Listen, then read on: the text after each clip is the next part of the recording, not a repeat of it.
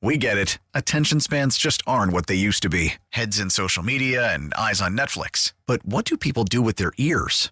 Well, for one, they're listening to audio. Americans spend 4.4 hours with audio every day. Oh, and you want the proof? Well, you just sat through this ad that's now approaching 30 seconds. What could you say to a potential customer in 30 seconds? Let Odyssey put together a media plan tailor made for your unique marketing needs. Advertise with Odyssey. Visit ads.odyssey.com.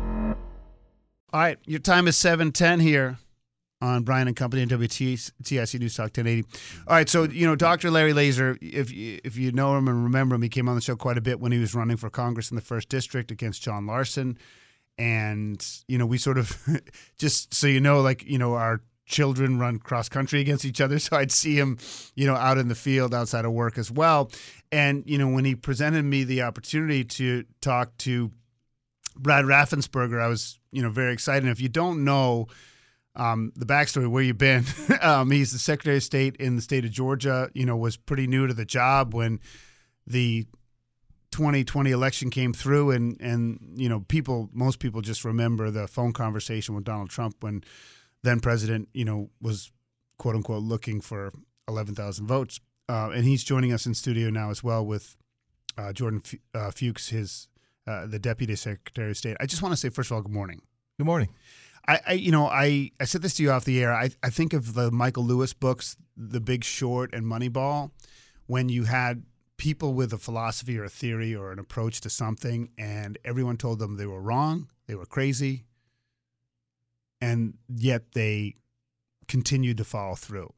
And that's a certain level of courage. And I, I, I do want to say that I don't know what I would have done if the most powerful person on the planet at the time was doing that. Like I don't know. Like it's the same thing. Like if I was ever called to fight in a war, how would I react? Like I don't know what I would have done. I would hope I would have responded the way you did, but I think that you you must know by now that everyone, you know, people who love country over party, you know, they look back at that and and they're pretty awestruck by it. I, I mean, do you still get? I'm sure you get it from both sides. I understand that, but do you still get so thank you for that, by the way.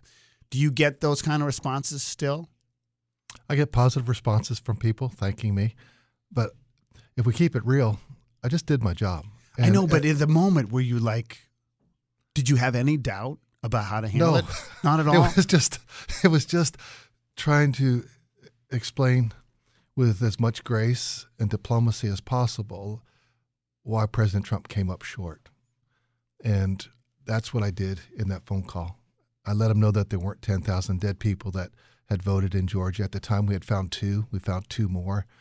Uh, there was not uh, not a single underage voter. They said there were 66,000 in part of their lawsuit. There was zero. But you can register in Georgia when you're now 17 and a half. So people are registering, but we checked their day, month, year, and they all had turned 18 by election day. Things like that. And just, we just went through, you know, the litany of that. And I just had to I want to be respectful of his positional authority. And I think that's one of the things that we've lost in America is people don't respect people's positional authority. Mm. If you're a doctor, that's a hard degree to get. That takes years to do. I'm an engineer. I worked hard for it, but four years. Then I go out and practice. Yeah.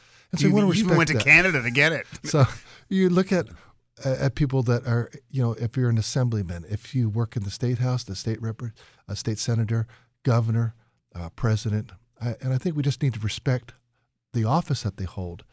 And then we have those offices. I think that we should act responsibly and respectfully so that people are proud of what you do, even if they don't agree with your policies. Yeah. They say that's a person of character. Man, I want to go in so many directions. I want to bring you in. But is there a general, like, is there a degradation of, I don't want to say morality or ethics or what have you, but I mean, it, do you see a broad degradation in is that representative of how we're treating each other in general? I mean, are you concerned about the macro, how America deals with each other?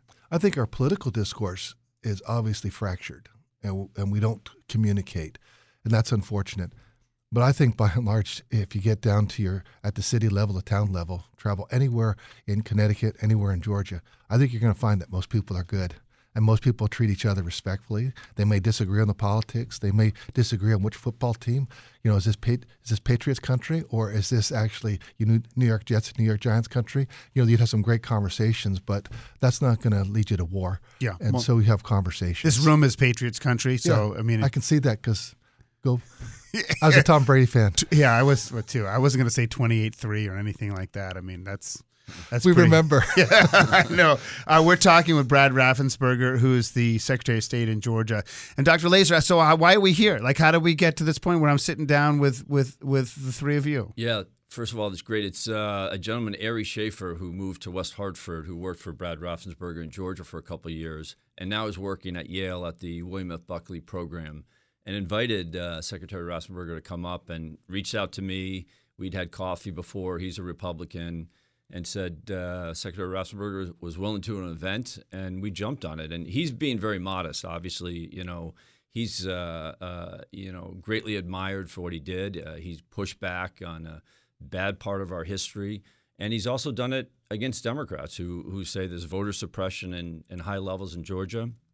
You know. Uh, uh, Joe Biden said it's Jim Crow 2.0. Uh, his press secretary said Trump stole the election in 2016 and said Stacey Abrams' election was stolen in 2018. So he's pushed back on both sides.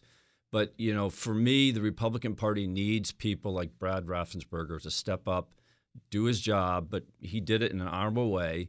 And if we have the trust of the voters with good policy, we can start to turn the Republican Party in a good direction in Connecticut. You know, first of all, you're speaking at Yale tonight, Mm-hmm. and what time Yes. is that, and and so on. So if people, it's open to the public. It's open to the public. I'll get you the schedule. Yeah, yeah, we'll we'll take care of that. It's at six, Six o'clock, o'clock. and uh, we'll get some more details. But before we turn things around, you know, as as a lifelong Republican, Brad, you know, wh- what does the president future hold? I mean, you have uh, Donald Trump running for president again. You have a broad spectrum of ambitious candidates. Would be interesting to see what happens. They say the more candidates, the better it is for Trump. But do you think that there's a place for the more moderate Republican, the more traditional sort of small government Republican to to have strength in this country? I think it's being principled, having policies, but then also being able to contain yourself and project a message of confidence, but also being civil to each other. Uh, I think Ronald Reagan was a great model. Sometimes I talk about Eisenhower. Those were boring days in the 50s, but personal net worth of Americans went up faster during the 50s than any other time. And yet he, people always thought it was kind of a boring time. Right. And maybe we can make politics boring again. Yeah. I mean, it won't be good for the cable networks, but I think it'd be good for the country, most likely. We're talking with Brad Raffensperger, of course, uh, the Secretary of State in Georgia, and Dr. Larry Lazor, uh, former candidate in the first district and and, and, a, and a doctor. I want to get to a, a bunch of other things, including the sec, uh, the State of the Union last night, but I do have to take a quick break. Matt, do you want me to do QC here? Can I? Okay. All right. We're back with Brad Raffensperger, Secretary of State in Georgia, and Larry Lazor, Dr. Larry Lazor. You know, I wanted to get to you talked about the civility, Brad, and last night, and I think it's it's been pointed out to me, and I think it's true. You know, back when somebody called President Obama a liar during the State of the Union, it was a huge deal. Last night there were tons of interruptions, and I do think that it's on both sides. I mean, listen, no matter what you think of Donald Trump, like what Nancy Pelosi did in ripping up that speech was it was discomforting too. And and so when you hear people yelling liar or people, you know, it's it's worse than British Parliament in a lot of ways because it's just that there's no tradition for it. I mean, how do you react to those kind of moments? I don't go there. Uh, management guru Peter Drucker had an essay. It's a great essay. It's called Managing Oneself. And I figure if I work on Brad every day, that's going to keep me plenty busy. And I think if more people did that, the world would be a whole lot better place.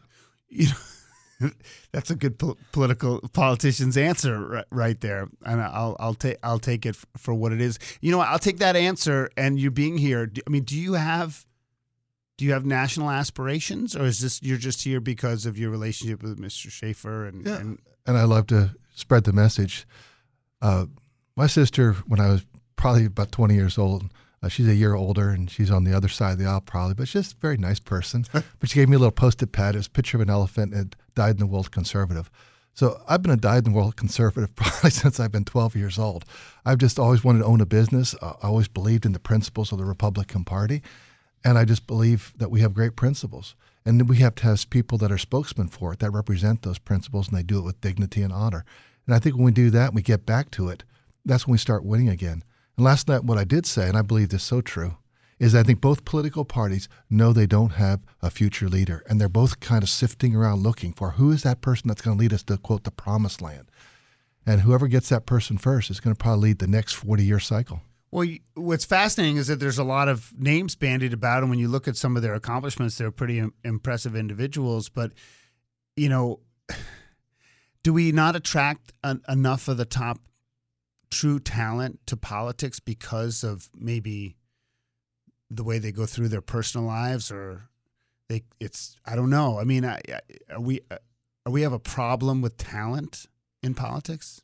I think we have an awful lot of strong Republican governors that have led their states with uh, you know fiscal responsibility, and they've really have leaned into it, and their states are very healthy. Uh, so from that standpoint, I think we have other strong Republicans in other offices. So I think we have a really strong bench. But there are plenty of capable governors who can't get elected right there. I mean, the governors are great because they they have mandates to you know balance budgets and and so on and so forth. In Massachusetts, where I grew up, in general is as liberal as they come. But you know, Baker was the most popular governor in America, Charlie Baker. So, and. I, it, but getting that person who's a good executive to the White House is a totally different story. Well, they have to have a message that resonates with 271 electoral votes. And that means you have to have a broad based coalition. And if you look at what we did in Georgia, both my governor and myself in this last cycle, we both built broad based coalitions. And that's why we won so strong. We were able to find people that were independents, that were saying, this is what I can support. And they supported me and my governor. And so we've actually uh, reshored, onshored, what do you want to call it, lost Republicans. Republicans we started losing in 2014, 16, 18, 20. Right. We started seeing them coming back. That was their history of being Republicans, and we had lost them, and we're bringing them back. And I'm going to continue to reach out to people, and I think you do that having conversations with people. Dr. Lazor, you know, you can't win in Connecticut without independence. You you can't get all the Republican vote and win. It's impossible statistically, right? So what what did you learn in, in the process of running about being a Republican in Connecticut or just being a Republican in general in the political sphere? Yeah, I think in Connecticut you're looking at a long game uh, it's be really tough to win now with the way the numbers are stacked. And so I think you're looking at turning a ship, which takes time. And as we said earlier, it's trust and good policy with some empathy, and that combination I think would be good. Um, but you need you need different things. You need the political media to do their job. You need uh, people like John Larson to agree to do debates. Uh, debates are the cornerstone of democracy. We got one debate where we each got to talk for 30 minutes. Yeah. Voters should be angry at that. You know, he agreed to debate Social Security. He would not follow up on that. You know, read about a Social Security plan on the uh, Center for Budget and Policy Program and, and talk about, you know, what the concerns are with that, how it puts us in worse fiscal shape. So, you know, I'm looking at this as a long game. I, you know, I'm 60 years old. I'm excited to be part of the process. But in Connecticut, we need a change. And I think if we chip away at the right areas, we can see that. It's interesting because I did learn through the process of watching challengers and incumbents and watching you that Connecticut's a sleepier political state than Georgia. Georgia's been on fire for, you know, eight years. And on top of the fact that Connecticut can be a little sleepy, there are things in place that make it difficult to challenge. There's a decided favor toward incumbents in so many different ways. And I think that accountability is something that can definitely be a part of, of a positive change. And that's not to be anti-incumbent, but it, it's not. It's it's it's an advantage enough as it is to be an incumbent, and there's some things in place that make that uh, more so. Uh, Integrity counts as the book, Brad, and you know people who didn't get a chance to to, to look at or see what you know what's the core philosophy in the book that you know and how does it hold up now say two years later? Well integrity always matters and i think that's our way back. At the end of the day it's about having character integrity ability to have civil discourse when I was in the state house, I we actually have a big mosh pit, and I sat a Democrat on the left, Democrat on the right. You just get us wherever the open seat is. But we had conversations, and I think we need to have that in Washington D.C. and I definitely we had it in our General Assembly. Yes, we had team votes, and but we still did it respectfully, and I think that's really important. But it, at the at the core issue, it's it gets down to having good policies, being principled, and but still being respectful, and it works. You know, it's funny. I look at DC and the machine of government. It's like the biggest, most inefficient business in the history of mankind, right? I mean, uh, you know, there's so many people making so much money in DC. It's hard to see how to change how to change it. I mean, when you view state local politics is one thing, state politics is another, national politics is a whole other ballgame. I mean, how does how does the integrity part of it like what do, what needs to be done in DC to to slowly sort of is it possible to to right the ship and and how does integrity deal with it in real terms because having good character is great but how do you go to DC and you know not have lobbyists and consultants mm. making half a million a year by not not doing a whole lot I think you have to drive your stake in the ground and one of your stakes is we're going to do more with less I did that when I was on city council. That was my slogan, but do more with less. We do that. Our budget in the Secretary of State's office actually is, is smaller now than it was, you know, four years ago. Uh, we've had some increases, but if you look at our head count, it's down. So we're actually doing more with less. And some of that is with technology. But if you look at what Newt Gingrich did, you know, the Republican Congress, now I know Bill Clinton got all the credit, whatever. But what they said is we're just going to slow down they didn't say they're going to reduce the spending. They just slowed it down, and the the revenue captured it and caught up to it. And about 2000, 2001, we had three or four years where we had. Yeah.